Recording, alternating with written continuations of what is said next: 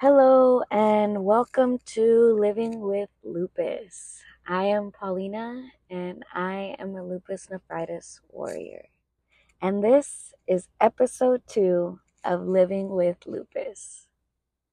January, I went into the ER at Santa Monica or UCLA Santa Monica.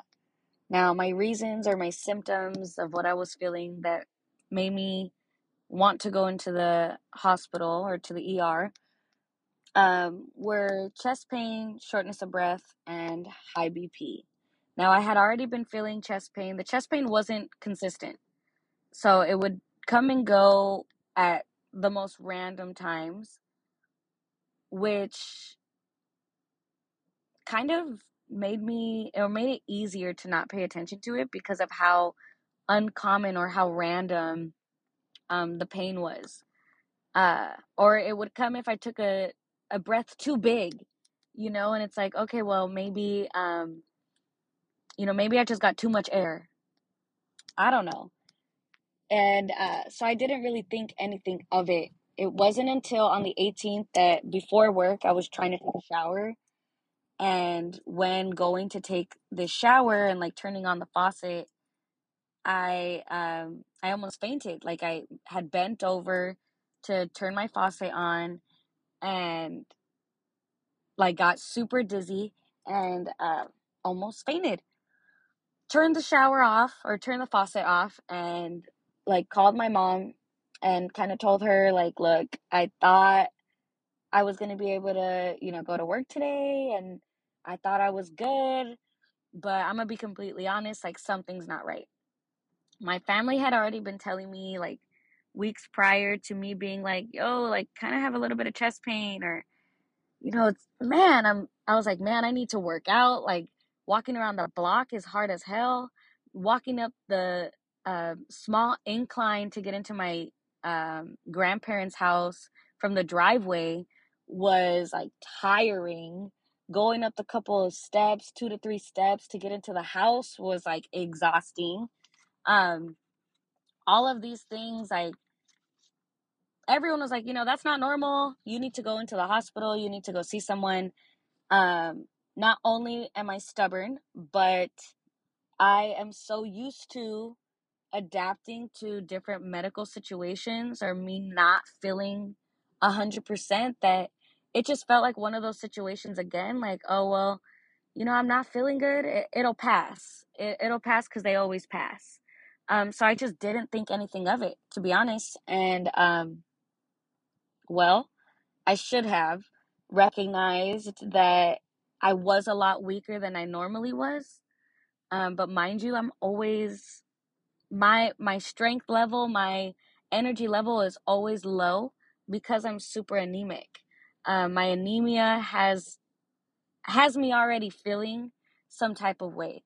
So my first instinct was, oh, I need to go get another iron transfusion because you know I'm feeling weak, I'm feeling tired. Um, it's probably just my anemia acting up. Well, when I went into the ER that day with my high BP, because that that was really the deciding factor. The chest pain that came every now and then, the shortness of breath. I was like, you know what? I'll get my iron transfusion because I was getting like, um, every every six months I was getting an iron transfusion to like keep keep my iron count, keep my blood count up because my hemoglobin always runs low. My blood count always runs low. Um, and that alone can make you feel weak. It can make you feel um, kind of like you you may have a little bit of shortness of breath. Uh, you may be shaky, right? It it'll have you feeling unwell already. So my first go to was, oh, my iron's really low. That's why I'm feeling, you know, not a hundred percent. But when I couldn't shower, oh, that was it for me. I was like, what? Uh-uh, like this isn't right. Um something is happening and it's not just you know my anemia and if it is then i can go into the er because i've done it before where i've gone into the er and um, they're like okay well we have to give you a transfusion like it's you're just a little low um, but for me it was the high the high blood pressure that was kind of concerning. Uh, my blood pressure was running at 160 over like 110, and an average blood pressure is like 120 over 80. So having this high blood pressure really threw me off, right? So I go into the ER and I tell them my symptoms, like, you know, this is what I'm feeling. Um, not feeling 100%. I have shortness of breath. I have chest pain. They took my BP and saw that it was high. Uh, their first instinct, I guess, was to do an echocardiogram um, because of the chest pain and the shortness of breath. So, an echocardiogram is pretty much just an ultrasound of the heart. Uh, it's a lot more detailed than a regular ultrasound. Um, there are two types of ed- echocardiograms. Um, the one that I used was called a transthoracic echo. So, specifically, that shows um, how blood flows through the heart and the heart valves, and it, it's used to detect any damage to the heart specifically. Um, where it's placed, like the transducer, where it's placed to see if uh, there is any like defect or any damage to my heart, is placed on your chest and your upper abdomen. Um, so they use this transducer to send high frequency waves through your body. Those impulses or those waves end up creating pictures that are then translated um, by the radiologist, and you know they see like how is the blood moving through the heart? How does it look? Is there any blockages? Are there any buildup in fluid? Like what's going on with the heart? Um, the other type of echo uh, you just go through your throat versus going on out of your body on your chest and your abdomen. Um, it still shows you the blood, the you know, like if there's any like abnormalities, but the other one, it's called a trans esophageal, I think, if that's how you pronounce it. Um, that one looks like more specifically for like infection. At least that's what I understand um, about it. Still looks for abnormalities in the structure of your heart, right? How is the blood flowing through, but also can look for any infection that might be happening. So the one that I used was to see like how is the blood flowing? Is there any damage to the heart because of the chest pain that I was experiencing and the shortness of breath? That was the better option to do. Um, so the echo or the echocardiogram actually showed that I had a pericardial effusion. Now, a pericardial effusion just means that I had a, a lot of buildup in my pericard- pericardium. Um, so everyone has a pericardium. Just throwing that out there. A pericardium is just a sac like structure that surrounds your heart.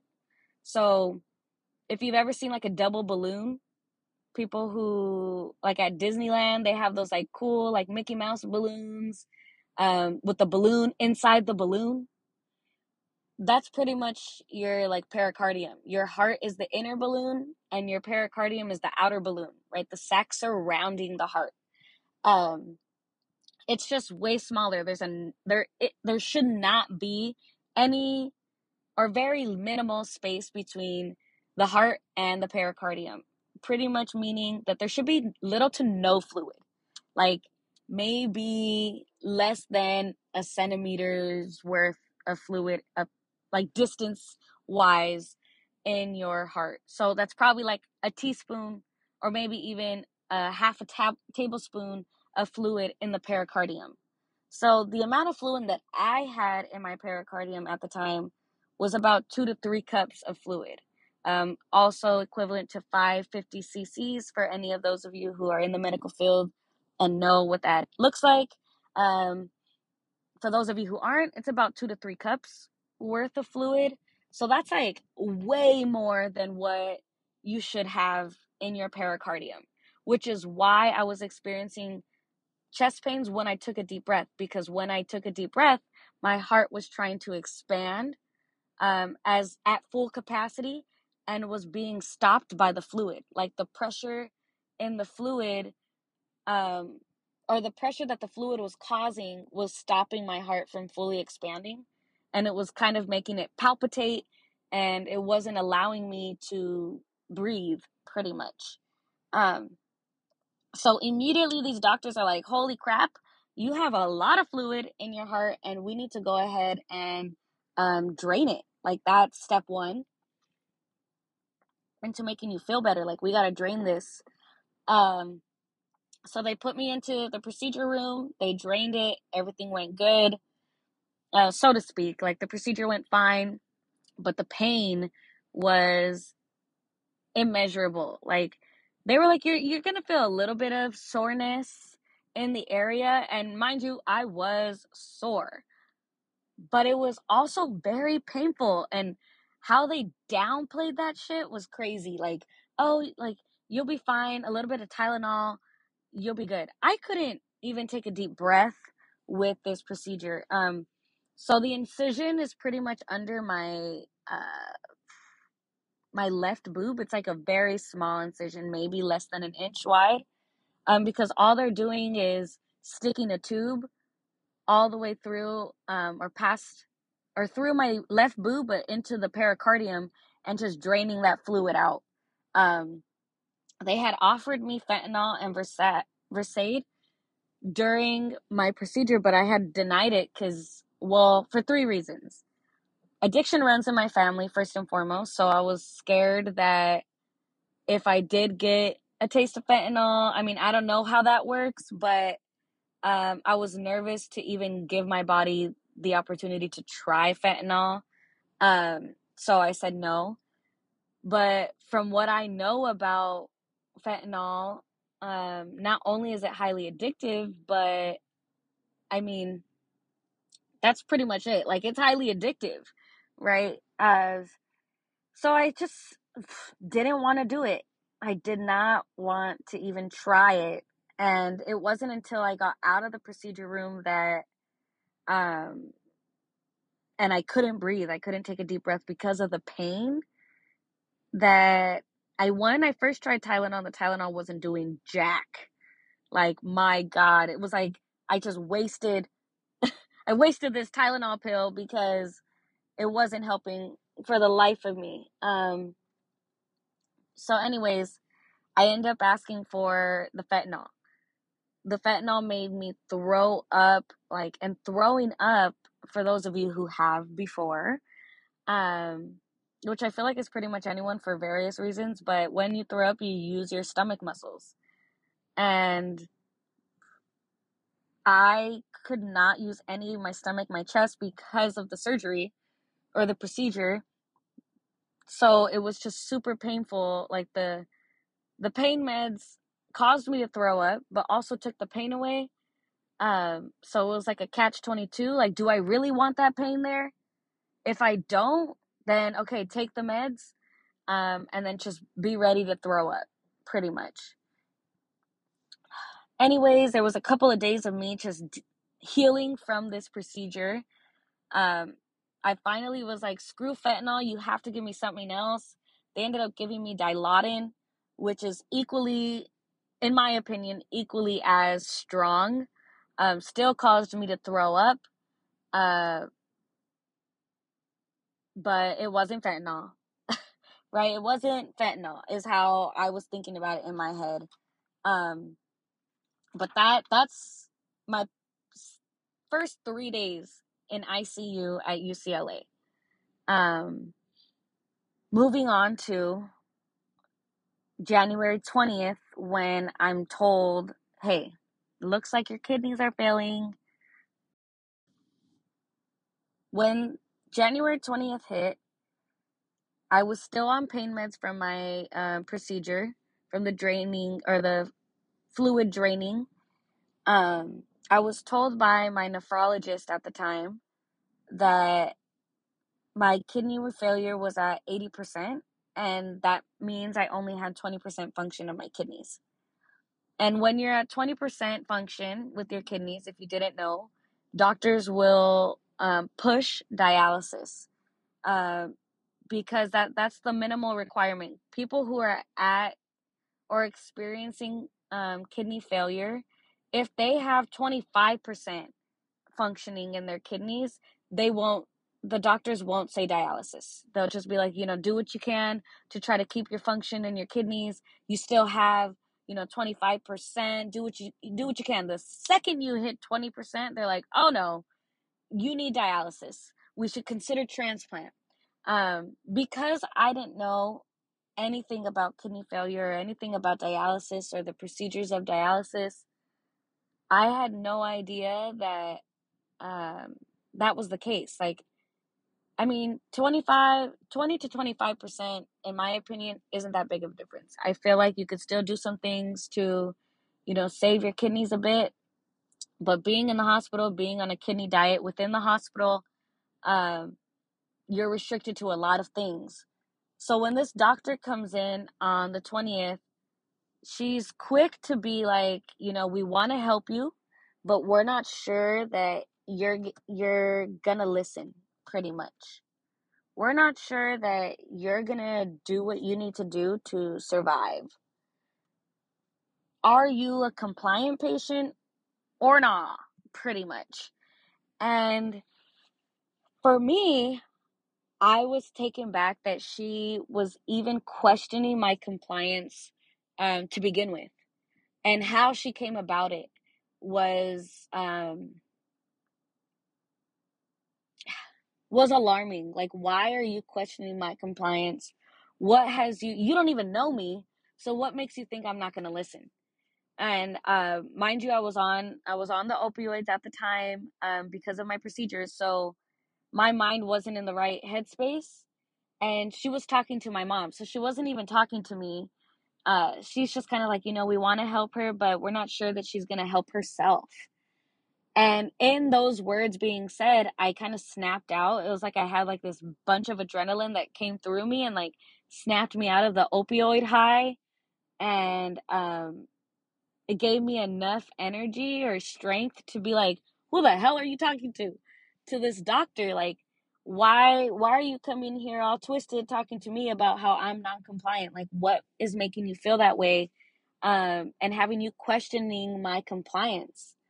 Um, her reaction was that it wasn't that she thought I was non-compliant It was the fact that the my doctor on the outside of the hospital, my outpatient care nephrologist or kidney doctor, had been listing for months since last year, uh, like early 2022. He had been writing in his notes that I was non compliant, that I was a patient who did not listen. Now, that threw me the hell off because I had been seeing my doctor for every every appointment. I probably missed a few, sure, but every appointment I either went, missed it and rescheduled and showed up then or, you know, had a video call like regardless of what the type of appointment was, when it was, I went and we talked. We didn't talk for long, not for my reasoning. I mean, he was only ever in the room for about like 15 to 20 minutes, but um in that time, I did tell him I wasn't taking my meds. Like based on my first podcast, I had told you guys that I wasn't taking my meds um for some time before all of this went down. Um and with that, like my doctors did know. They didn't know immediately at first, but that's because when doctors find out you're not on medicines, like when I was 12 and I had said like, "Oh, I don't want to be on meds anymore." My doctors thought I was suicidal. Like they were quick to bring in the social worker, to bring in psychiatrists. They thought I was trying to off myself because I didn't want to take my medicines. Now, I hated my medicines. It wasn't that I didn't want to live. I just didn't like prednisone. I hate steroids. Um, the water retention in my face is it, it gives me really really bad body dysmorphia. Um, so I I neglected to tell my doctors at first that I was off my meds. But over time when I was getting no bad news, appointment after appointment after appointment, um, and no like cause of concern, like, hey, we're not sure why your numbers are going up, but they're going up. I told them, I was like, hey, by the way, I am off my medicines. Um, so yeah, like there's that. And um, obviously, the day I told them that I was off my meds when I was in the outpatient care. They wanted to do a biopsy, they wanted to do blood tests, urine tests, like um, just to make sure everything was all right. But I'm like, look, I've already doing blood work, so I don't understand why, you know, we got to do the extreme. But anyways, when I told my kidney doctor and he did that kidney biopsy, according to the doctor in the hospital, that biopsy from April of 2022 showed that my kidneys were already failing. So this doctor that I had prior to all this cuz I got a new doctor, he like he neglected to tell me that my shit was failing on me. That I was if he would have told me then in April of 2022 that my kidneys were failing at the rate that they were, I wouldn't need dialysis now because I mean shit would have changed, right? I wouldn't just be like lollygagging left and right, like, you know, going out, having fun, living my best life. Like, no, stuff would have for sure changed. I would have been on a kidney diet way back when. Um, but anyways, the reason this doctor came in all twisted, like, we're not sure if we can help you because you might not help yourself, was because of the notes that that doctor had wrote in there. So, um, you know, it took a couple of days of me and her building trust within each other in the hospital of being like I'm not the patient that this doctor has wrote me out to be in his notes like you know I've been sick since since I was 3 years old always having to take meds always having to be on top of my appointments um so after proving that to her uh, we started talking about what we have to do in order to not save my kidneys, but save me. You know, like it hit the point of like, you're going to have multiple transplants in your life. And I hope that's something you can um, fathom and understand because uh, anyone who gets a transplant at a young age is going to require at least two to three transplants in their lifetimes because kidneys only last about 15 years, you know, maximum. Um, she was like, if you get a living donor, it'll last longer, but if you get a, a deceased donor, it doesn't last as long.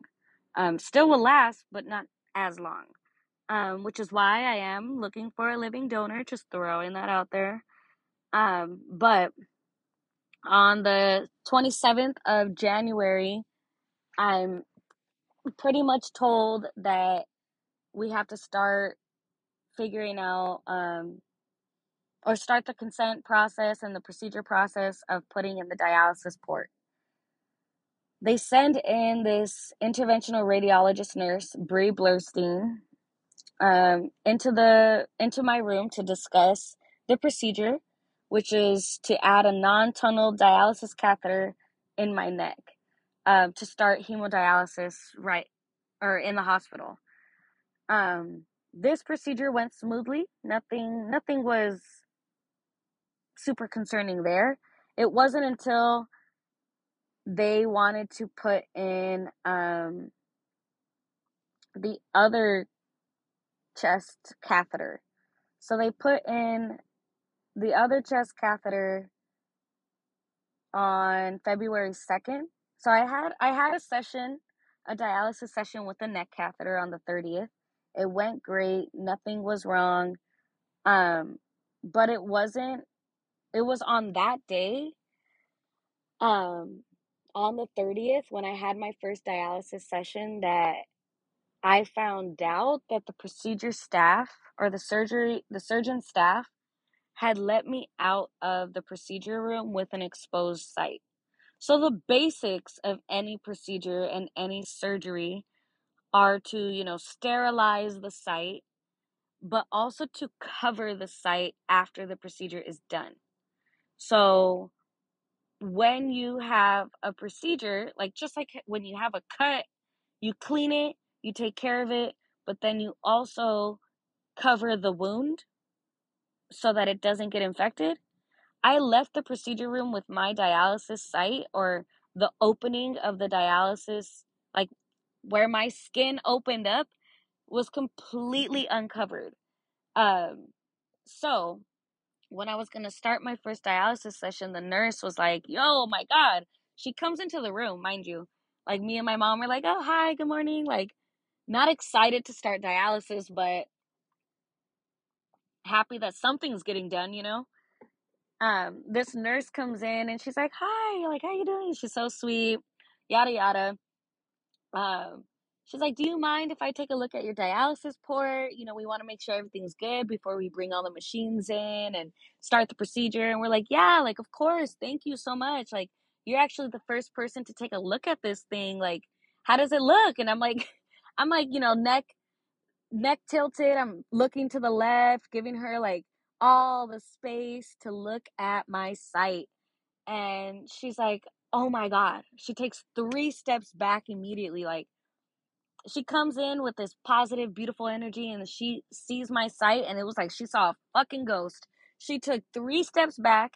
She takes her phone out. She starts taking a couple photos. She's like, I cannot believe that you were released from the procedure room with this dialysis site covered like this. Your site is not even covered properly. You are at high risk for infection. Mom, we need you to step out of the room and get a gown on because you should not be in here with this site open like this. Completely switch the energy of the room, right? Because now she's telling me three days pass by and not one nurse or just one staff on this West Wing floor of UCLA Santa Monica, none of them noticed that my shit was open like this. Um, and I had been complaining that it was hurting, um, you know, that it was hot and like that like he is a risk of infection but i mean luckily i wasn't infected. It was just irritated from me moving it. Um but not one nurse i mean you have day shift you have night shift you have people who cover the day shift people who cover the night shift. You have supervisors coming in here um if another nurse can't cover uh, that you know break period pretty much you have people walking in and out. Luckily I didn't have um like guests. I wasn't having people visit me because of what I was going through. I didn't even want people to know what was happening. Like my closest friends weren't even in the loop of what was going on. It was really just my mom and my dad coming into the hospital at the time. Um so luckily I didn't have anyone coming in because people bring infections. You know, uh, kids bring infections. So God forbid I had allowed people to come in between the 27th and the 30th of January where they could have brought in something, right? So after being told that um, my site was not fully covered and I was at high risk of becoming septic and dying, it opened up a lot of like fear, one, because what type of surgical team is being is leading around here frustration because what type of care am I receiving um, from the nurses if they can't even do their job of just analyzing the patient? Now, I understand I'm not the only patient, but whenever you run your rounds and you start your rounds as a nurse, you're supposed to fully analyze that patient. That's not just taking their vitals. That's also if they did have a procedure, look at the the um, site of the procedure how does that look? Does it look like it needs a readdressing? Like you need to clean it? Does it look like um, you know, something's not right? Like you should know that.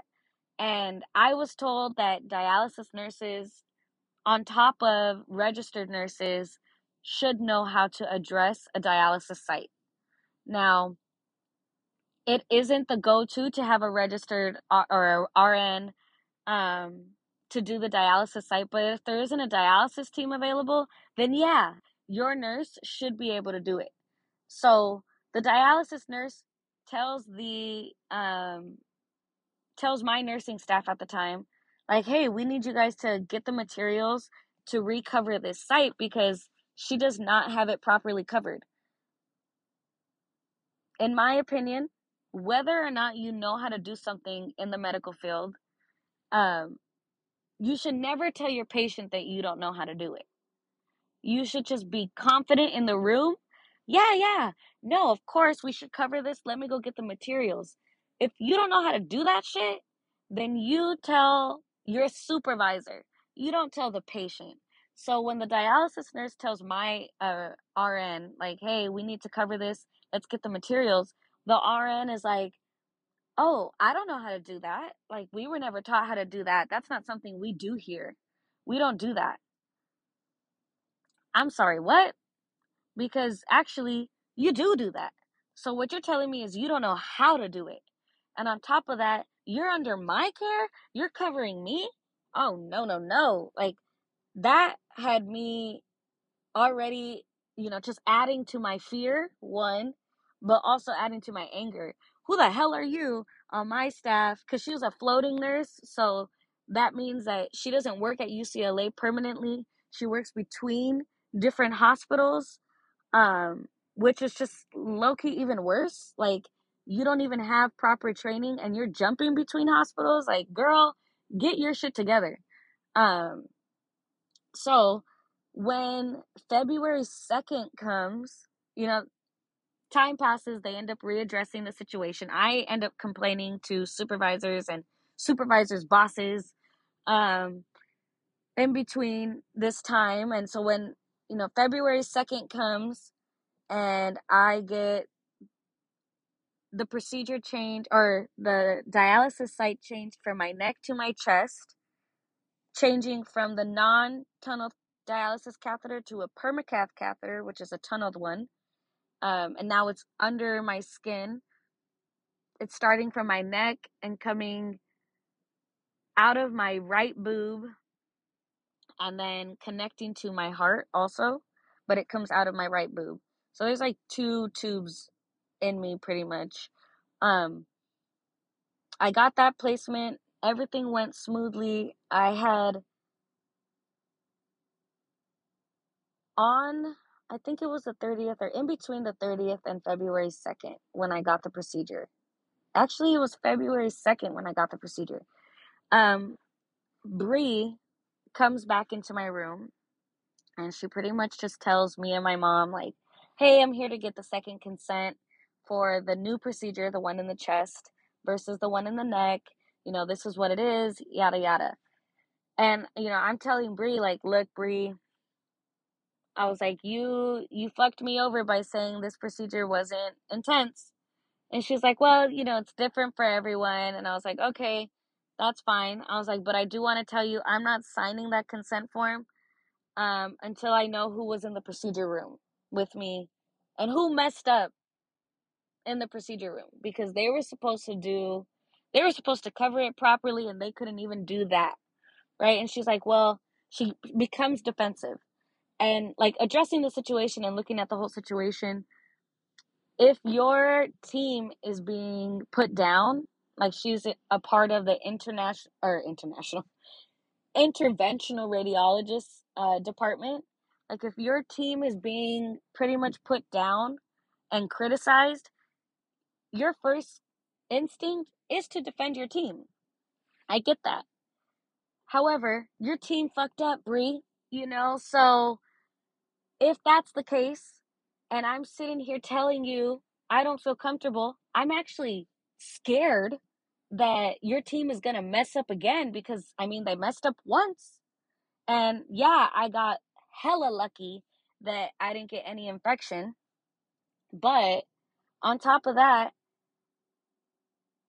I just, you know, I was just very angry, very angry. And not just her, like my mom was or not just me my mom was with me and she's equally probably more angry because you know it's her kid that could have died pretty much from just a simple not covering the wound correctly.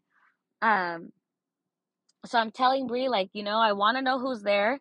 I don't want the same people in the room and i want to meet the surgeon beforehand this time rather than while i'm being sedated and um, you know i'm just giving her these list of things that i want before i sign the consent. And none of them were like super hard except i guess you know meeting the surgeon but that still happened. Um she's like you know i don't know why you want to meet the team like what is the reasoning for that? And i explained to her like what happened and i was like you know um kind of just broke it down why. She's still super defensive At this point, my mom's like, How would you feel if your kid went into a procedure and the surgical staff couldn't just cover the wound correctly? You know, rush the procedure damn near. Um, so Bree, you could tell that she's getting agitated, and like I get it. Like we're not attacking her; we're attacking the fact that who the hell was in the room, right? The surgical team messed up. A side note: I find out later that um, the surgical team that was in the room that night, because Bree did not want to tell me for the life of her, like we would not have been able to pull that shit out of Bree, but I find out later that my procedure was done by a resident. Now, a resident is someone who's still in school, still learning how to do these procedures. That is not the problem to me. There's always going to be someone who's just learning, and you're probably going to be the person, or the person before you or after you was the person that they tested their skills on, right? So, unfortunately, I was the person they tested their skills on. That's not the problem. The problem lies in the fact that um, the problem lies in the fact that the attending, covering or watching over that resident didn't do their job in properly assessing the situ or like the procedure before letting the resident close out the um, procedure. The attending did not see his work. She did not double check that. Now, her job in that situation was to double check it, was to make sure that everything was being done correctly, and Homegirl couldn't even do that. So, screw that. I don't want that team in there. After, you know, her kind of taking in her anger, she cuts off my mom and she's like, you know what?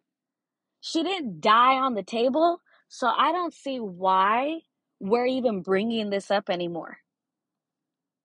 Now, I know some nurses have really bad bedside manner. I get that. I get that.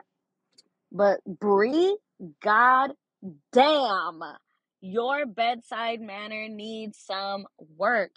Like, how the hell are you getting away with talking to people like that? Talking to patients like that? I understand maybe you had a bad day, but you do not tell someone, oh my God, you didn't die on the table, so let's just leave it in the past. No, thank God I didn't die on the table because if I did, this would be a whole different fucking conversation. You know, it like the second she made that comment, I like my mom, one, she tried she was about to go off on Bree.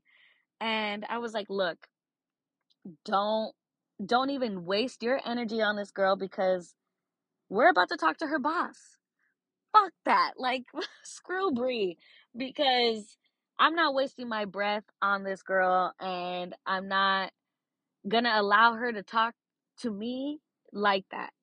And one, I don't need her to start noting in there that, you know, mom and patient went crazy on me. Like, God forbid, because we are women of color. And unfortunately, when we speak our mind and raise our volume just a little bit, we're seen as aggressive. We're seen as crazy. Um, and we're just not heard the right way. Uh, so I had to stop my mom from going off on Bree and just pretty much sharing with um sharing with Bree that we would be talking to. I end up getting my procedure done after I have all my my uh requirements, right? Meeting the surgeon, finding out who was in the room, speaking to Bree's boss because that shit was just ridiculous. Uh like it was a procedure that I was told had to get done. So, fine, let's get it done. I'm doing what I have to do to survive around here. And uh pretty much what happens is you know the procedure went fine it went fine. I had a little bit of bleeding beforehand but it was great. It, i think i had the procedure around noon or you know sometime during the day. And um, it wasn't until midnight that night that the site began to bleed um, continuously all throughout the night until 8 a.m Um, so it was just oozing blood from midnight to 8 a.m. This is the night, this is one of the nights that I thought I wasn't gonna um, survive, that I thought I was gonna die. Uh, now, this is only like a couple days into my stay at the hospital. Um, it's noted in the in the discharge papers that my site was changed like six times. However, I'm pretty sure it was changed way more than that. It wasn't ever noted that they didn't have the proper materials to take care of the site that was bleeding. It wasn't noted that the doctor didn't do shit. It wasn't noted that supervisors didn't come to the room. A lot of the stuff that didn't happen was never noted, um, is what I'm noticing. So the site was changed more than six times for sure. However, when it started bleeding at midnight, like I was like, hey, like I think like it's feeling kind of cold. Uh, I'm pretty sure something's dripping on my chest. Um, my nurse at the time, she checked it and she's like, oh my God, like, yes, it is bleeding. Um, and it was bleeding a lot, you know? So she's applying pressure on my site. She gets some new gauze because I had some gauze just sitting there. Um, and she starts applying it. And I'm like, okay, cool. Like, thank you. She changes the gauze. Um, that was the first changing, right? She changes it. Um, she's applying pressure and she's like, okay, like, are you in any pain? Are you okay? And I was like, no, I'm not in any, any pain. Like, if anything, the smell of blood is just getting me very nauseated. Like, can you give me some nausea meds? Um, that's pretty much it. Cool. Awesome. Maybe 30 minutes pass and I'm like, yo, uh, I think it's bleeding again. We end up opening the um the gauze and taking the gauze off and it wasn't just bleeding again. That shit had been oozing the entire 30 minutes. So at this point she's like, "Huh, it's still bleeding." And now she's sitting there and like just pressing on my chest and mind you, my chest was already super sore from the permacath placement procedure still fresh from that procedure. Um, so it's bleeding, it's bleeding, it's bleeding. And at this point, you know, she's a new nurse, uh, which again is not a problem. But if you don't know what to do, your instinct should be let me call my supervisor. And that was her instinct. So she's like, look, um, I'm going to call my supervisor to come in and assess the situation as well to see if there's anything that she could do different than what I'm doing. And I'm like, yeah, like the more people, the merrier. Bring her ass in. Why am I still bleeding? And, you know, she's pressing on it. The supervisor comes in. She's like, oh my God. She starts freaking out. And, you know, they're, the fact that they were freaking out made me freak out even more. Um, I was already freaking out. And, um, when they were scared to address the situation, it made me very scared to address the situation or to even be in the situation itself. Um, we weren't sure why I was bleeding. We weren't sure how to stop the bleeding. Their instincts was to apply pressure. Um, but at one point, they run out of gauze on the damn floor to address the site. So they're like, oh my God, we ran out of gauze. Who's going to run to the other floor to go get gauze? there's three nurses in my room at the time and one nurse she dips she goes to try to get other gauze the other nurse is like i'm gonna try to go get a weight to see if we can use the weights instead of um, you know having to apply pressure ourselves we could use the weights on on your chest at this point i'm asking for pain meds because of the pain i was feeling by them pressing on the site so them consistently pressing on a fresh wound, um, unbearable. Like I now my pain tolerance is high as hell because if I could survive that night, oh my god. Like I'm I'm going to be okay, you know? And uh that night, you know, these nurses are coming in and out trying to apply pressure. At this point it's like 1 a.m., 2 a.m. The doctor finally gets there because they had been paging him this whole time. He gets there, and his first instinct is, let me take a picture of the site and upload it to my chart, which, you know, looking back, good idea, doc, because I want my daytime team to know what was going on at night. Um, but he doesn't do anything else. He takes a picture and he's like, I need to call the dialysis team because I can't address this. This isn't my department. What the fuck do you mean it isn't your department?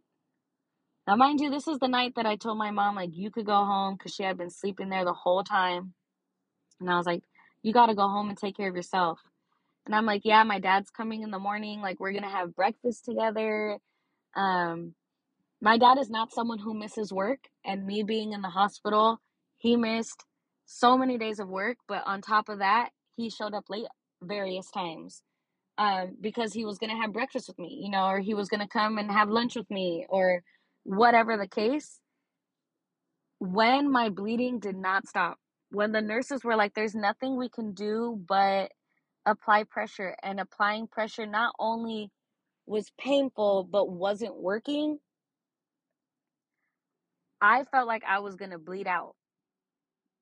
Like, I don't know if you've ever had an experience of bleeding a lot, like, but not only is the smell of blood just that shit triggers me now to the point of just wanting to throw up, but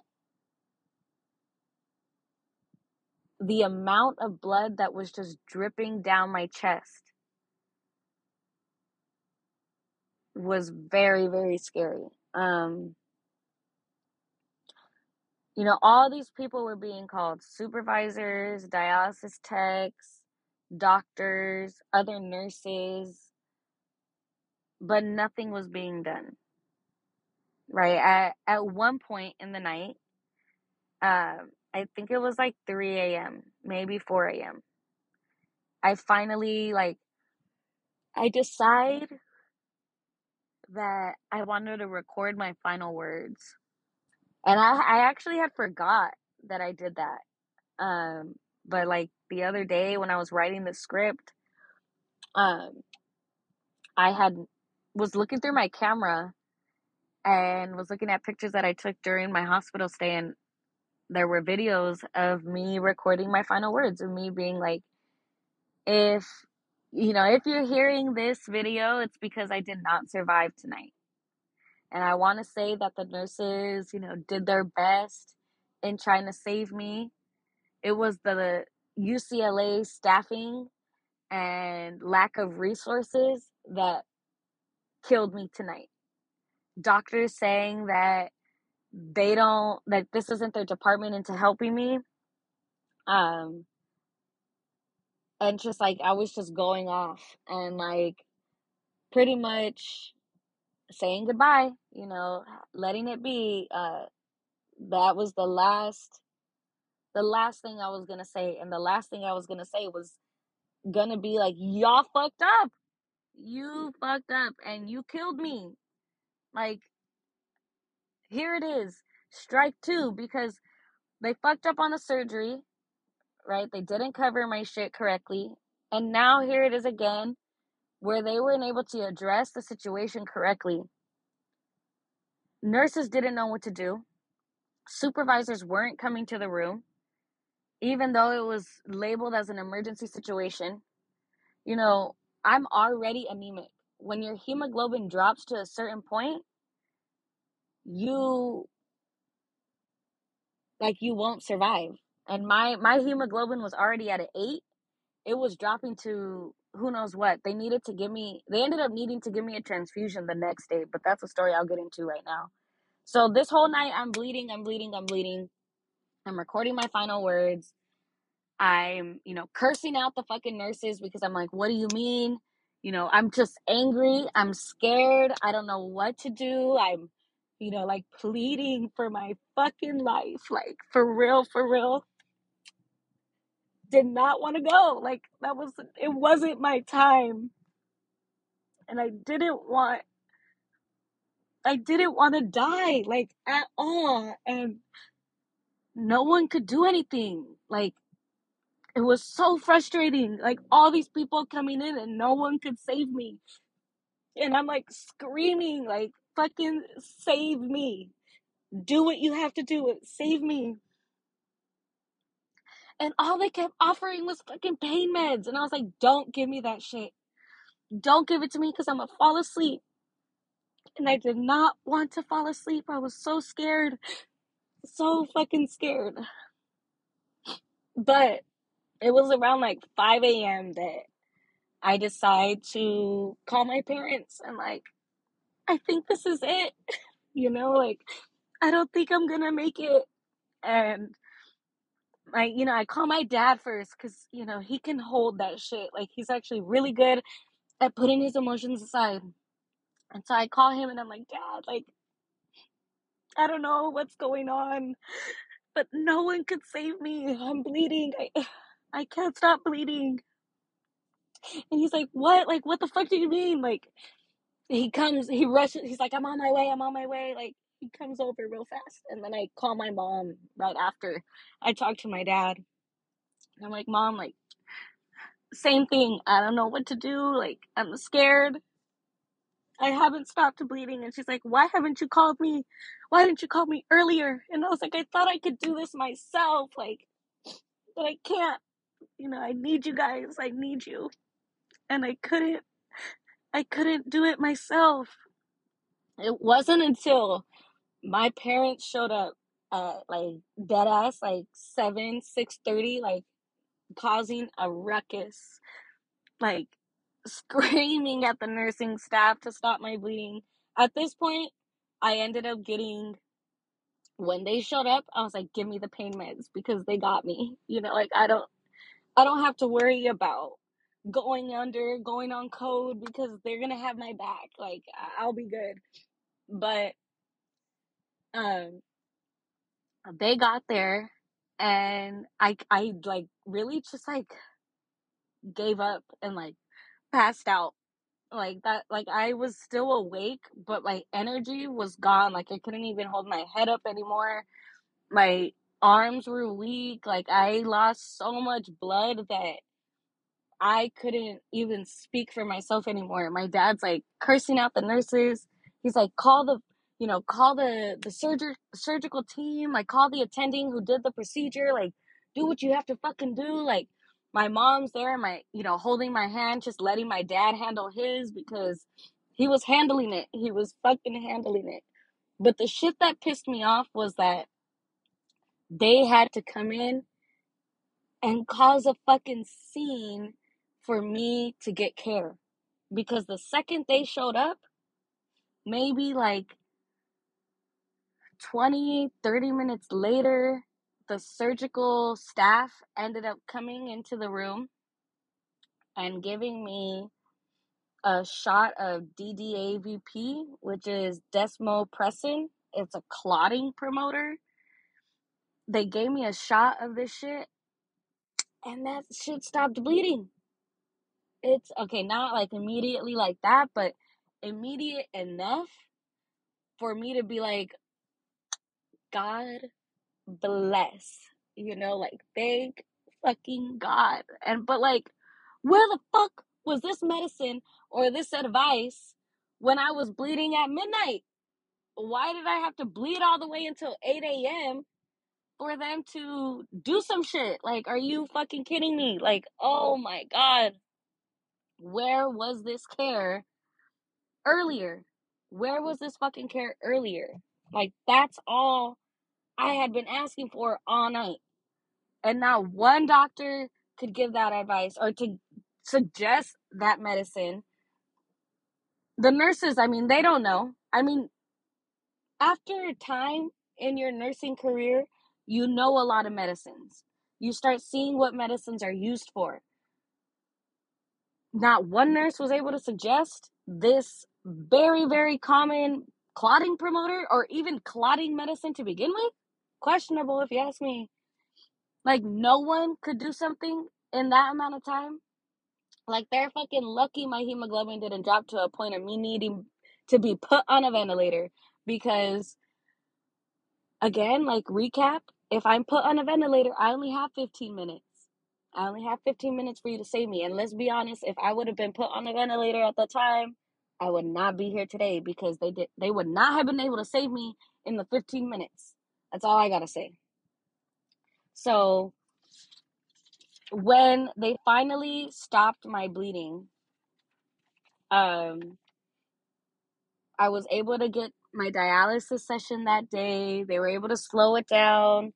Um it wasn't until the next day, which brings me to part 3 of this podcast um, when I found out that my lupus started attacking my blood. So let me get into that. So the day after I experienced my permacath bleeding,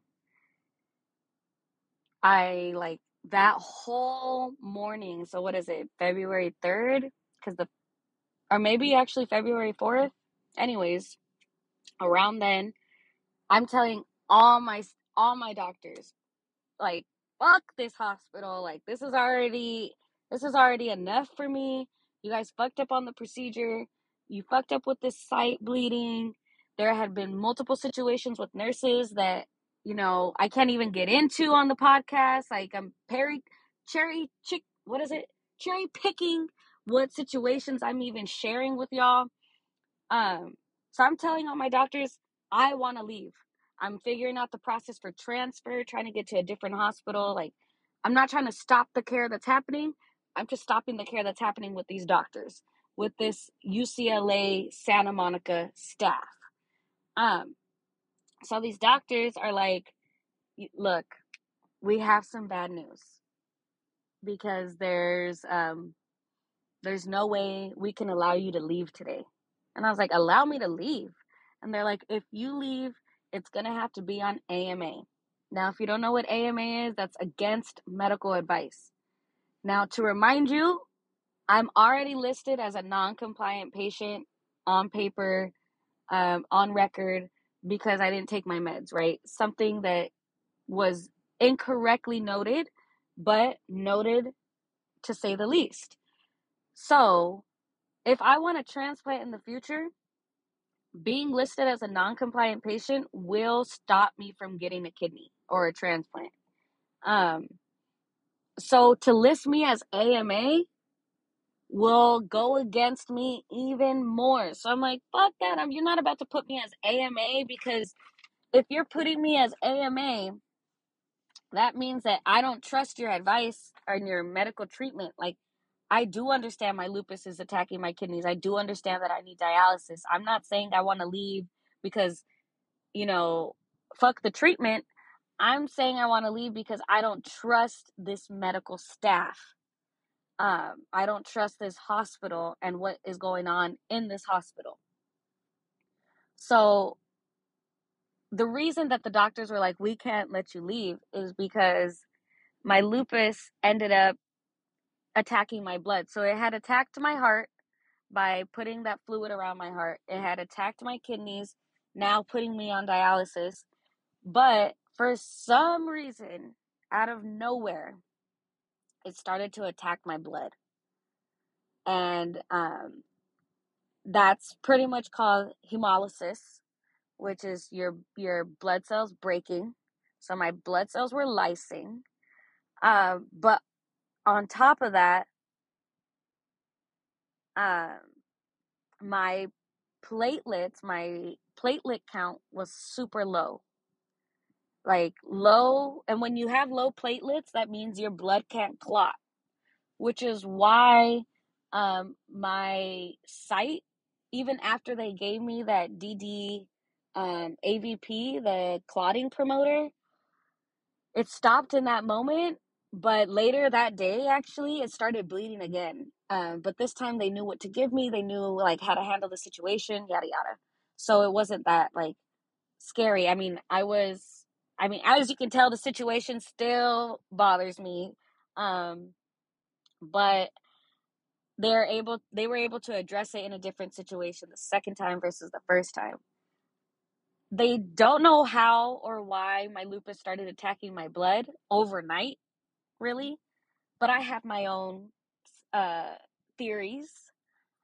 I think that um, because lupus uses stress as its um, power to attack any organ it wants to. Um, I was stressed in December on some personal, um, personal things, and I feel like that stress gave my kidneys the power to attack, or gave my lupus the power to attack my kidneys, to attack my heart. The night of me almost, or feeling like I was gonna die, that stress, that fear, that anger, those emotions that were coming out of that situation, I believe that from that situation, my lupus got the power to attack my blood. Now, there's no way to prove that, but when you know, you know. You know, when you know your body, you know your body. When you have a stressful situation with lupus, it triggers a flare. The notes inside of the discharge papers state that there could have been a various number of factors contributing to the attack of or the start of hemolysis and thrombot- which is low platelets. Um, you know, there's all these different things that could have contributed to it. So we don't know what contributed to the fact that her lupus is now attacking her blood. But honestly, I I truly believe it was from the stress of these doctors. Me be me not trusting, me being fearful um of their care is what gave the lupus the strength, right? That all that stress gave it enough strength to now attack my blood. Um that's my opinion on that. So because of this hemolysis and uh throm thrombocytopenia, I think that's how you pronounce it. Honestly, that could be way off. But my low platelet count um and the blood breaking in half, like literally lysing on me, they had to give me uh, blood transfusions and platelet transfusions. I can't remember how many they gave me, but I think it was like one bag of blood, two black, two bags of platelets. Either way, they gave me they gave me those um, transfusions, and on top of that, I started a um, an infusion of a chemotherapy regimen called rituximab or Rituxan for short. So when I was given all of these fluids, because blood is considered a fluid, um, was considered a fluid. I got all these fluids. I got the fluids during the day, the Rituxan at night. So I went to sleep with the infusion of Rituxan.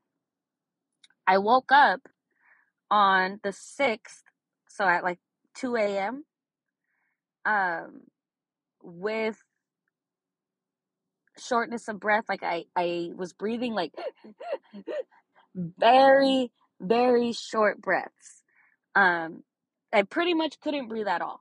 So I'm telling my nurse, um, like, hey, I, I can't breathe, and I, I need your help because I, you know, I, I can't take a deep breath. And even just saying like I can't breathe took all the breath out of me.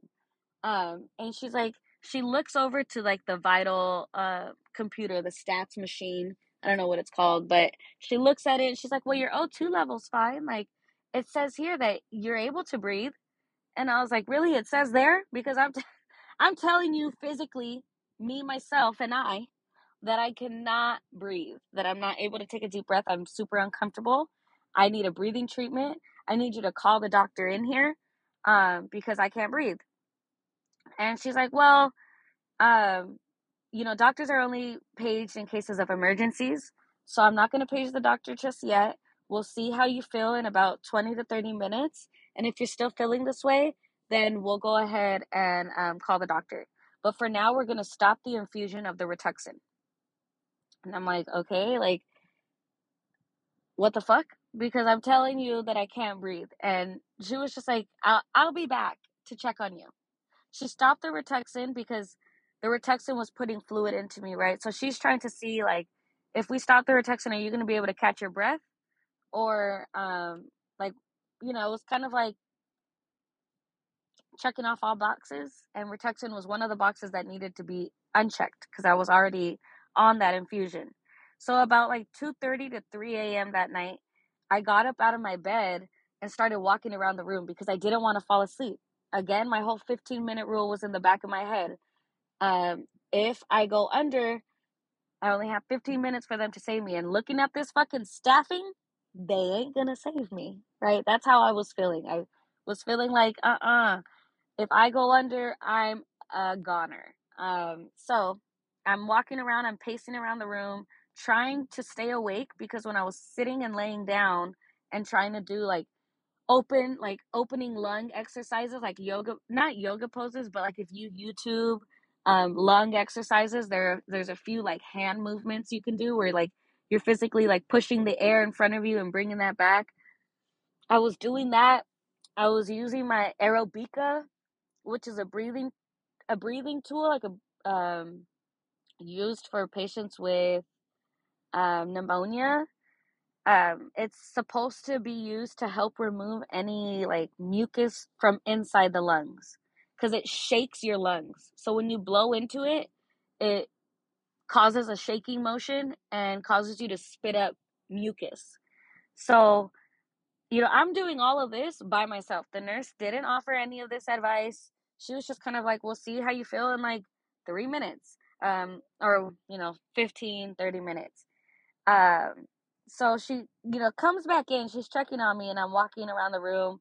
And you know, it didn't help that I was walking, I guess, because she's like, "Oh, like you're feeling better," and I'm like, "No, girl, I ain't feeling better." I'm like, notice I'm still breathing, short of breath, like very small increments, not even enough to have me up. But the only reason I'm standing is because I don't want to fall asleep, and I'm tired. It's 2 a.m. It's well, it's now 3 a.m. Right, and so I'm using all these tools. I'm doing what I have to do to survive. She finally gets me um, albuterol, right? The breathing treatment, the little spray to help open up my lungs. It doesn't do shit. Well, it wasn't going to do anything because it wasn't like um, I can't remember what albuterol is used for, but it's definitely not used to bring mucus or fluid out of the lungs, from my understanding of it. Um, So my stats at this time are still fine. What that means is I'm technically getting enough oxygen. I was not getting enough oxygen. There was something wrong. Like I the machine is a damn liar because there's no way um and at this point I'm remembering my dad because my dad he is a um respiratory therapist. Shout out him.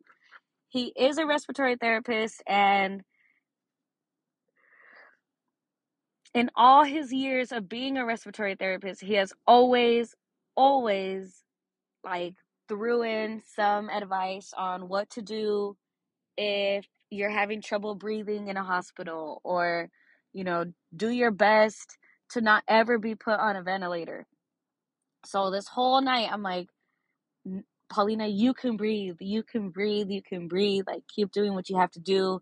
Do the Aerobika at this point i'm spitting up mucus like crazy like i don't know if you've ever seen the throw up bags that they have in the hospital but they're pretty big um they're purple i i guess it depends on the hospital but for ucla they're purple they're about like your forearm length um so it's pretty long i spit up at till like at 4 a.m at 4 a.m i spit up at least a bag and a half of sputum.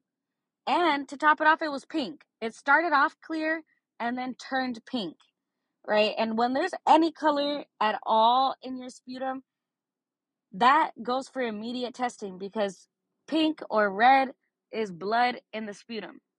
Testing for my sputum didn't happen till 7 a.m. because the doctor at the time was like, you know, I don't think it's concerning. But when she started switching shifts, the other doctor, because they switch shifts, they switch shifts at 7 a.m. The other doctor who was taking over was like, look, um, that's actually really concerning and we should get it tested. So then all of a sudden she wanted to test my spit. Anyways, um, they tried to give me Lasix to help me pee because if it was too much fluid, then the Lasix should help me, you know, pee it out. Didn't do anything. I didn't go to the bathroom at all that night. Um, so at this, uh, it was at this moment that my mom, like, it was probably like 5 a.m., maybe 5:30. Um, my mom's like, I don't know. My mom's a yogi, ride or die. You know, she's all about that um, homeopathic lifestyle. Uh, so shout out her here because at this moment, um, she recommends a fucking yoga pose. And like in that moment, I was like, I guess, you know, like I'm gonna do what I have to do to breathe because I physically could not breathe. And that shit is so scary. Like, if you've ever suffocated, if anyone's ever choked you, like, I don't know, like, how to explain that situation, but being like stopping your breath, that is a scary feeling, like, not being able to catch your breath. Um, so she recommends this yoga pose. It's pretty much like separate legs. You you open them up like if you're taking a step forward. Um and you're putting your head to your knee. And like you're kind of putting your hands up above your head and you're leaning forward, bending all the way forward head to knee.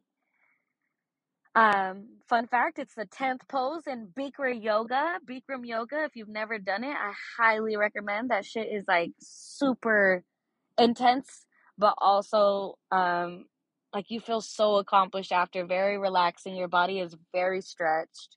Um and it's just like an overall these poses are supposed to help um really regulate and improve um not just your posture or your muscle strength, but also like the blood flow of your body.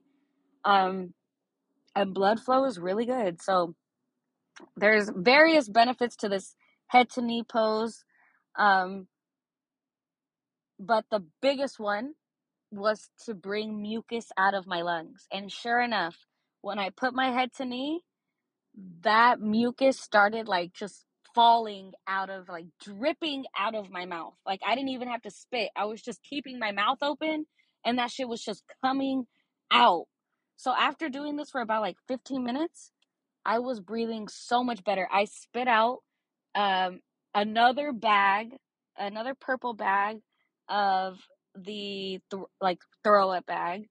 Um and I was able to breathe. So the during the 15 minutes, the doctor ended up coming in, you know, the nursing the nurse ended up coming in and they're just like, "Oh my god, like what are you doing?" And I was like, "Bitch, I can't breathe." Like, "Hello, I'm trying to figure out what I need to do in order to breathe." Like, I don't know why you guys think this shit is funny or why you think it isn't serious enough to have your attention, but I'm doing what I have to do again to survive.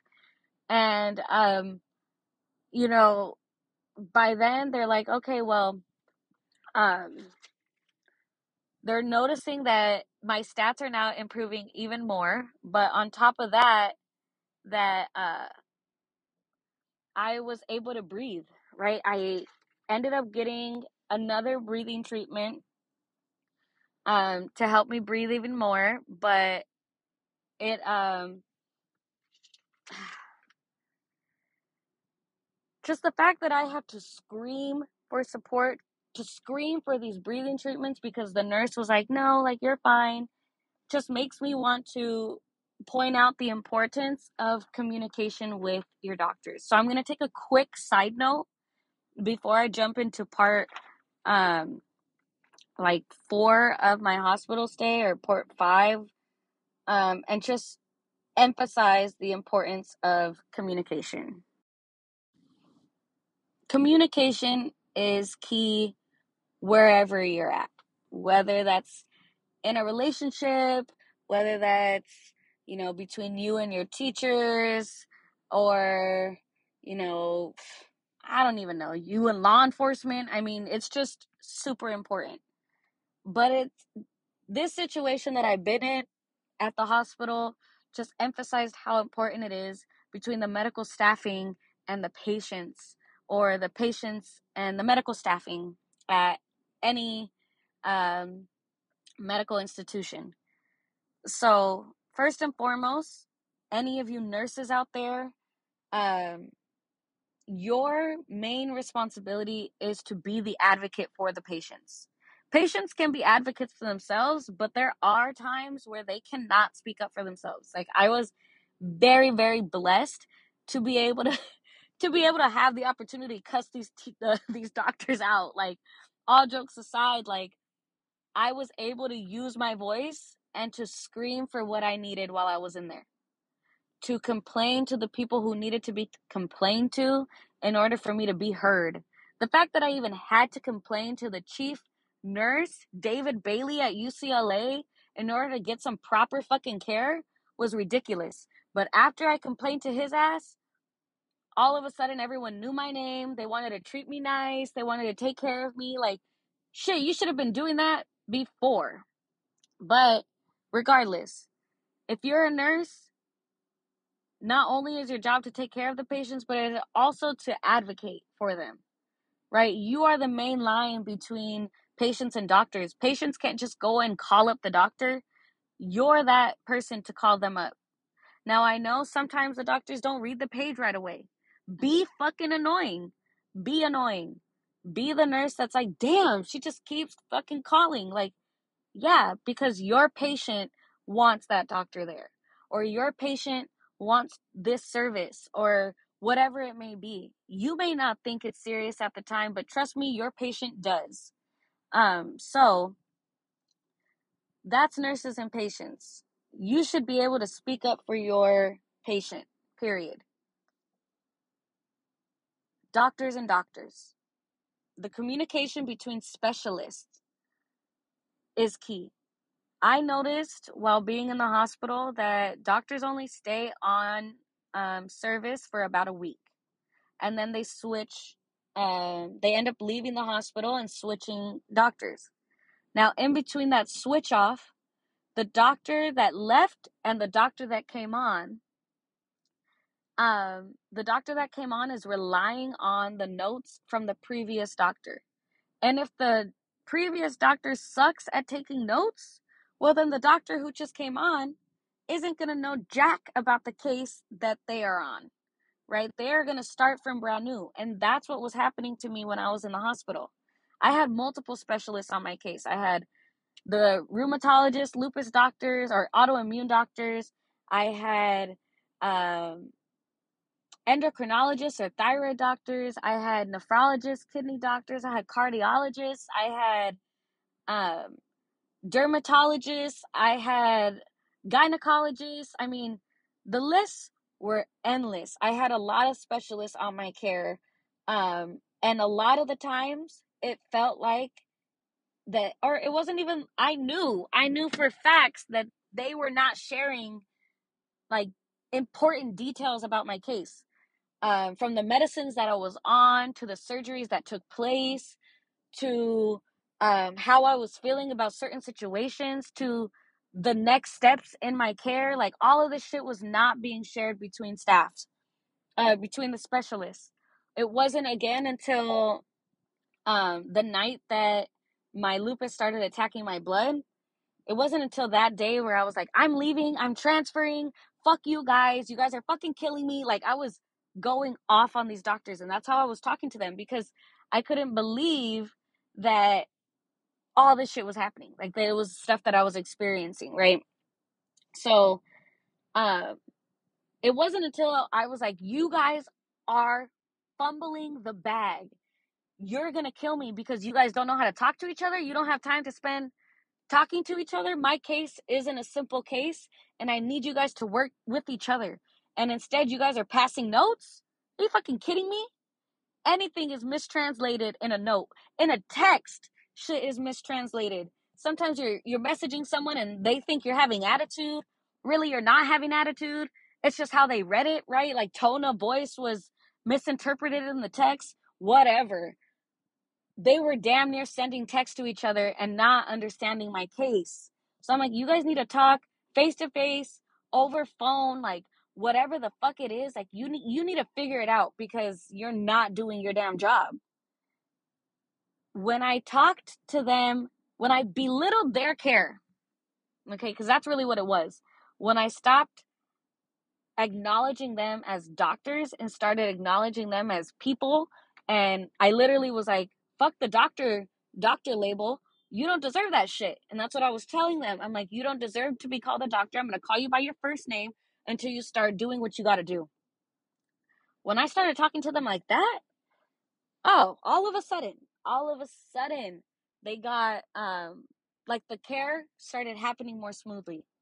There wasn't any miscommunication they were actually speaking to each other they started coming to the room together versus separate um and it was like shit was changing you know like my care was actually being taken a lot more serious uh but the communication if you're going to be a doctor it's super important to communicate with other specialists and take the time to actually make sure that your thoughts and your opinions, your theories, your hypothesis, your plan of treatment is being interpreted correctly.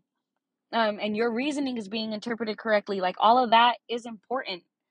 Um, patients and doctors, like patients, if you're someone who goes in the hospital a lot, like you probably know by now, speak the fuck up. But if you don't, don't be afraid to make the doctor explain themselves multiple times. Because I'm going to be honest, a lot of the times they rush the care. They, I mean, they have a lot of patients, right? So they're going to come in and they're going to be fast. I mean, I had a nephrologist who literally would come in and he was really good at his job, like really fucking good, like not knocking any of his shit, but he would come in and he would literally spend like 0.2 seconds with me and like I'm not exaggerating. It was like, "Oh, how are you doing? Good. Okay, so today we're doing this. Okay, bye."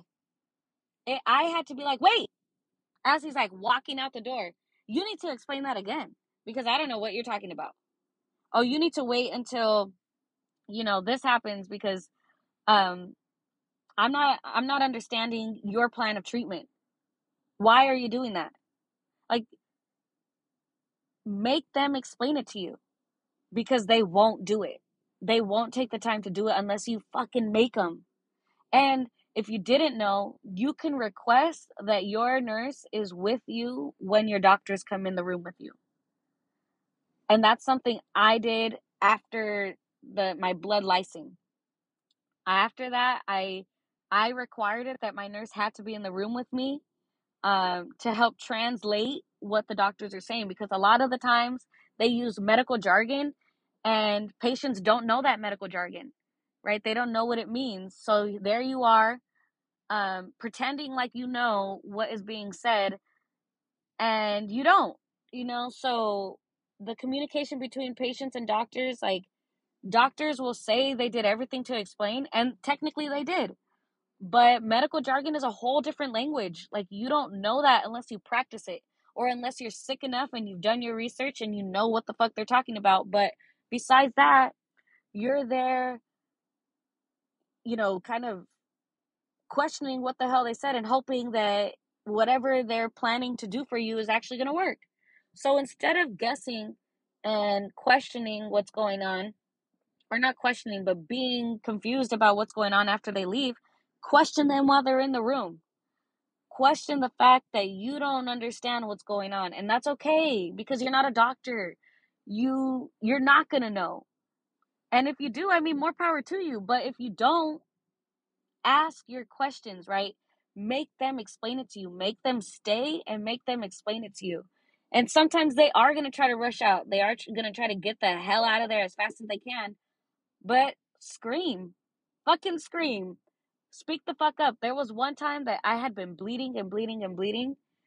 Um no this is like a third time now that i was bleeding and i had been calling on the i had been calling the nursing station for help like oh i need you know i need um i need gauze. I can address the site myself but i need gauze. I need this. I need that. No one's coming. An hour maybe an hour and a half you know passed by. I finally pressed the button i was like i'm fucking bleeding. I need help. I need help yeah i was you know doing a a whole girl cries wolf situation, but best believe they came into my fucking room right away. Like that's all I gotta say. Scream for your care. Because at the end of the day, you're the only one who cares about you. The only one. All these nurses, all these doctors, they all go home. at the end of the day. They go home, they go home to their families. They're not sick. They're not, you know, maybe you might have a doctor worrying about your care, but let's be real. They're not going to be thinking about you after they leave your room. They weren't thinking about me at first. At the beginning of my care, I was just some data sheet to them. I was a name on a sheet, and that was it. It wasn't until I forced these doctors to come into my room and speak to me that now I was a name and a face and a person and someone that they knew and someone that they had to care for. You know, shit was different. But I had to be the biggest advocate for myself in order to even get that basic care. So do what you got to do. Like that's my advice. Do what the fuck you got to do and let them let them be like, "Is this girl serious?" Yeah, I'm fucking serious. You know, like I've been in here for far too long. I need the proper care and you're not giving me the proper care. So, I'm going to complain and I'm going to do what I have to do to get the proper care. Now, last form of communication is doctors and nurses. If you're a nurse, again, you're the main line between the patient and the doctor, right? You are the messenger. And I know you normally get the bad end of the stick from the patient. The patient's frustration, the patient's fear, the you know, the patient's all the patient's negative energy, negative vibe, you're getting that shit all the time. And I know that fucking sucks. I mean, I can only imagine that sucks because I am thinking about the patient I was when I was frustrated and I was scared. And let me be honest, the next day I would always apologize to my nurse. I am so sorry. You know, like it was a rough night. And the understanding nurses and the nursing, the nurses who know what they signed up for are like, yeah, like it's okay. You're going through a lot. The nurses who like clearly could give a fuck about their job um, are like, yeah, yeah, okay, sure communication between doctors and nurses. Nurses, do not be intimidated by no doctor. Are you kidding me? Are you kidding me? If a patient is asking for a specific doctor, you may not think like a specific specialist. You may not think it's important, but if that patient is asking for it, then your job is to advocate for it, not to question whether whether or not they're right. You just tell the doctor, Patient wants this. Patient wants this. Your job is to be the messenger. That's it. Uh, on top of all the other shit, not just that's it, but on top of all the other care that you provide, you are also supposed to be the messenger.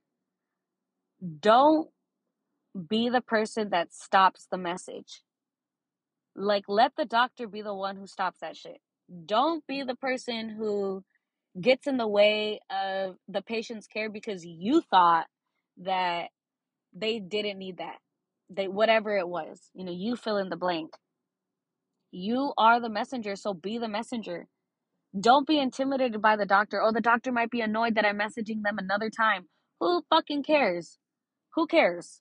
Like honestly, yeah, they might be annoyed. Yeah, they might complain about you. But and what? At the end of the day, you're going to be like, I'm doing what I have to do for my patient. They're not going to be mad at that. Like, let's be real you are doing what you have to do for your patient. You know, yes, there are certain boundaries, there are certain, you know, faults to that, but at the end of the day, you are the messenger for your patient. So be the best messenger. Uh, don't be the one who stops the message because you think it's a silly message, right? Like let that let that note go through and let the doctor decide if it's silly or not. Um so that's my quick segment and it wasn't even that quick but that's my quick segment on communication between doctors. Let me hop back in into um, me getting discharged and that's the end of the podcast. So i was finally discharged on valentine's day.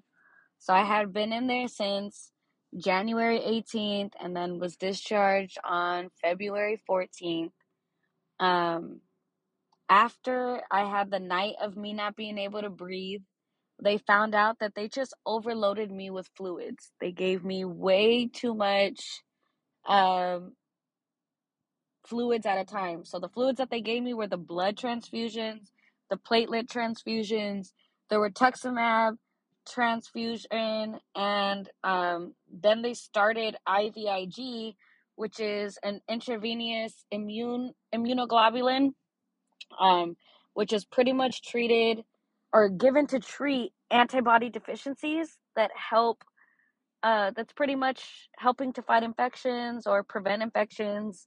Um, but in lupus patients specifically, it helps boost um, low platelet and blood low blood count levels. So since I had both low platelet and low blood count levels, um, they gave me IVIG to help that. Um, so I didn't have any more complications because now I was getting dialysized every day. They were removing about uh, three liters each each day, um, which completely dropped my uh, my weight. Like I was 160 when I went into the hospital. I left at like 125, 130.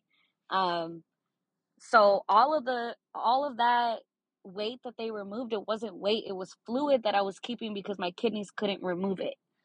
Um, so upon me getting discharged,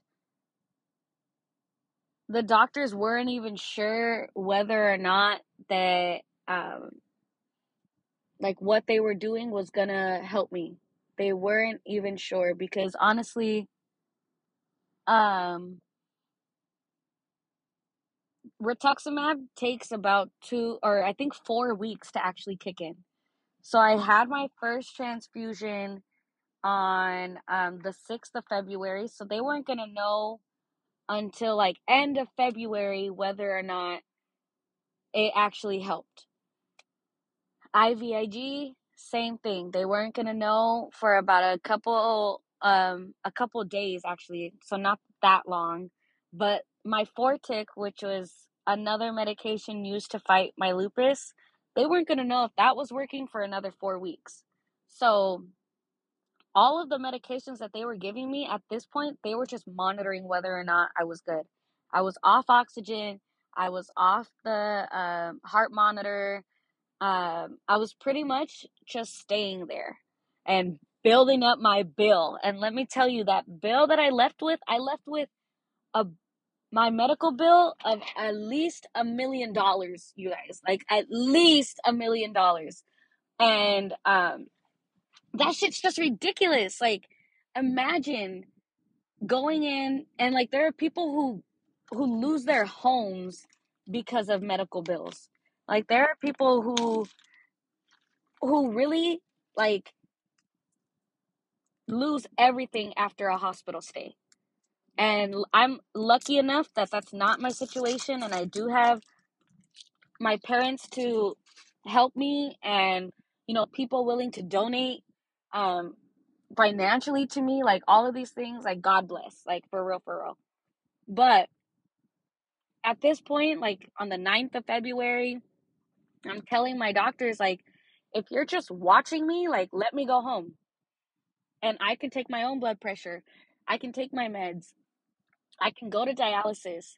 I can do all these things. And then I'll go to my doctor's appointments and I'll let you know if I'm not feeling well or you'll see with all my doctor's appointments that I have if there's something not right. Like I'm going to my hematologist just as often as I'm going to my rheumatologist, as my nephrologist, as my cardiologist, as you know, my gynecologist, as my dermatologist, as all these specialists, like I'm seeing them damn near every week. That if anything's wrong, they're gonna catch it, you know, and it took them a couple days to agree with me, but since my BP was still high, they're like, we're not sure why your blood pressure's still high. Like, what could be the cause of this? I'm like, what do you mean? You guys are stressing me the fuck out. Like, my BP is high is because I don't feel safe here. I don't feel like you guys are taking care of me. So, duh, my shit is gonna be high. My shit's gonna be so high because I'm scared. I'm physically scared. I feel like I almost died twice, three times here, and you guys didn't do anything to change it. So get me the hell out, you know? Anyways, they ended up letting me go home with the note of I have to go to all my doctor's appointments. I have to go to every dialysis session. I mean, I was gonna go anyways, but those were the catches. Those were the requirements of me staying out. And um, let me just say, since then, I have been in therapy. I have been doing these podcasts that have been healing me in its own way. Um, but more importantly, I hope it's helping any of you out there, you know, who have gone through a crazy hospital experience. Because let me be real, I know I'm not the only one who's experienced something like this, whether it was at UCLA, whether it was at county, like wherever you're at, like you should be getting some decent medical care. And like, I know we all know that the medical system's a joke, but like, god damn, like, why the hell are we paying so much for this fucking care? Insurance, a joke. Like, it's crazy. It's so crazy. So that was my rant on my UCLA stay. But all in all, I want to just thank you guys for hearing and staying all the way to the end. And, you know, it was an emotional ride, to say the least, a scary one. And I guess the reason I wanted to share it was because I know I'm not the only one who's experienced something like this. Whether it was a month stay, five month stay, or even a week stay in the hospital, like everyone or not everyone, but there are a lot of people out there who have experienced something similar, something probably even worse. Um, especially if you have an autoimmune disease. Like people who suffer from an autoimmune disease, whether that's diabetes, whether that's thyroidism, lupus, um, arthritis, like any of these diseases, Addison's disease, like celiac. I mean, the autoimmune diseases are endless. And if you've ever experienced an autoimmune, or you have an autoimmune, or you know someone who has an autoimmune disease, or this runs in your family, um, or a friend that you know, like, know that they are really suffering in silence because it is an it is a disease that not many people understand and like you're lucky for not knowing. You're lucky for being ignorant towards the disease. But honestly like it's an invisible disease. Like people who suffer from autoimmune diseases are often overlooked because of the fact that you can't physically see their illness like people with arthritis you can't see that their joints hurt people with lupus you can't see it unless it's on their skin and they have um I can't remember the name for it, but there's a type of lupus where it attacks your skin and makes you rash all over. Unless you have that, like physically, you can't see someone, like you won't look at me and think, oh yeah, that girl has lupus. She's clearly suffering for thyroidism, like hypothyroidism. Like, no, you won't know. You won't see it. You won't be able to recognize. But just know, like, I'm fighting that battle every day. Um, and same goes for the medical field. Like a lot of the times, patients are, their pain is overlooked because doctors don't see it. They can't um, quantum, they can't put a quantity to it. You know, um, they're not able to physically see how hurt or in pain someone is, so then they dismiss it. A lot of the times, autoimmune diseases are dismissed and patients are dismissed for their pain, their you know, whatever they're going through. And this hospital stay, man, was I dismissed multiple times. And not just because I have an autoimmune disease, but because of my age. Like, ageism is a huge thing. And I'm going to bring it up as often as I can because, like, for real, because of my age, the amount of times that I was complaining or like saying how much help I needed, I was always overlooked. There were a lot of nurses that were like, "Oh, you want pain meds? You know, you should really overthink that." And like there was one time that I was asking for nothing but Tylenol, and the nurse was like, um, "We can only give you um, Dilaudid, which is like one under fentanyl." And I'm like, "Why? Like, I just need, you know, I have a headache. I just need some Tylenol. And they're like, no, no, no, no, no. Like, this is the only one that's on your chart. And I'm like, are you fucking kidding me? Like, so, anyways, you know, be an advocate for yourself if you have an autoimmune disease. But also, if you know someone who has an autoimmune disease, take a second to be there for them as best as you can. You know, you can't really understand what they're going through, but just being a solid person in their life goes a long way. You know, trying to understand goes a long freaking way. Um, because a lot of the times, like I said, their illness is being overlooked. They are being dismissed straight out. And um, I bet you if you if you take a second to try to understand what they're going through and hey, how are you feeling today? I know you have lupus and just wanted to check in like how's that going for you? That will go a long way for them and um it'll be great greatly appreciated. But again, if you ever want to reach out, catch me at or on Instagram at a kidney for Paulina, where four is the number, not the word. Um, I'm there to hear any comments, concerns, questions, and you know, here for you if you need to vent too. Again, thank you for listening. Next episode coming next week.